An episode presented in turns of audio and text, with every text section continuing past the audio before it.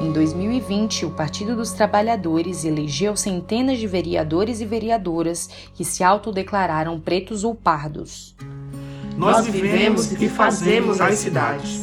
Cada cidade reflete um pouco da sua população, mas nem todas as pessoas se sentem integradas a elas.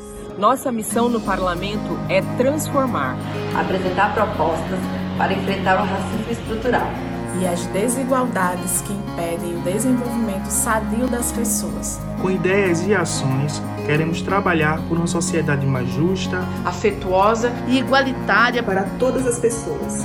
Justiça social, diversidade, interseccionalidade.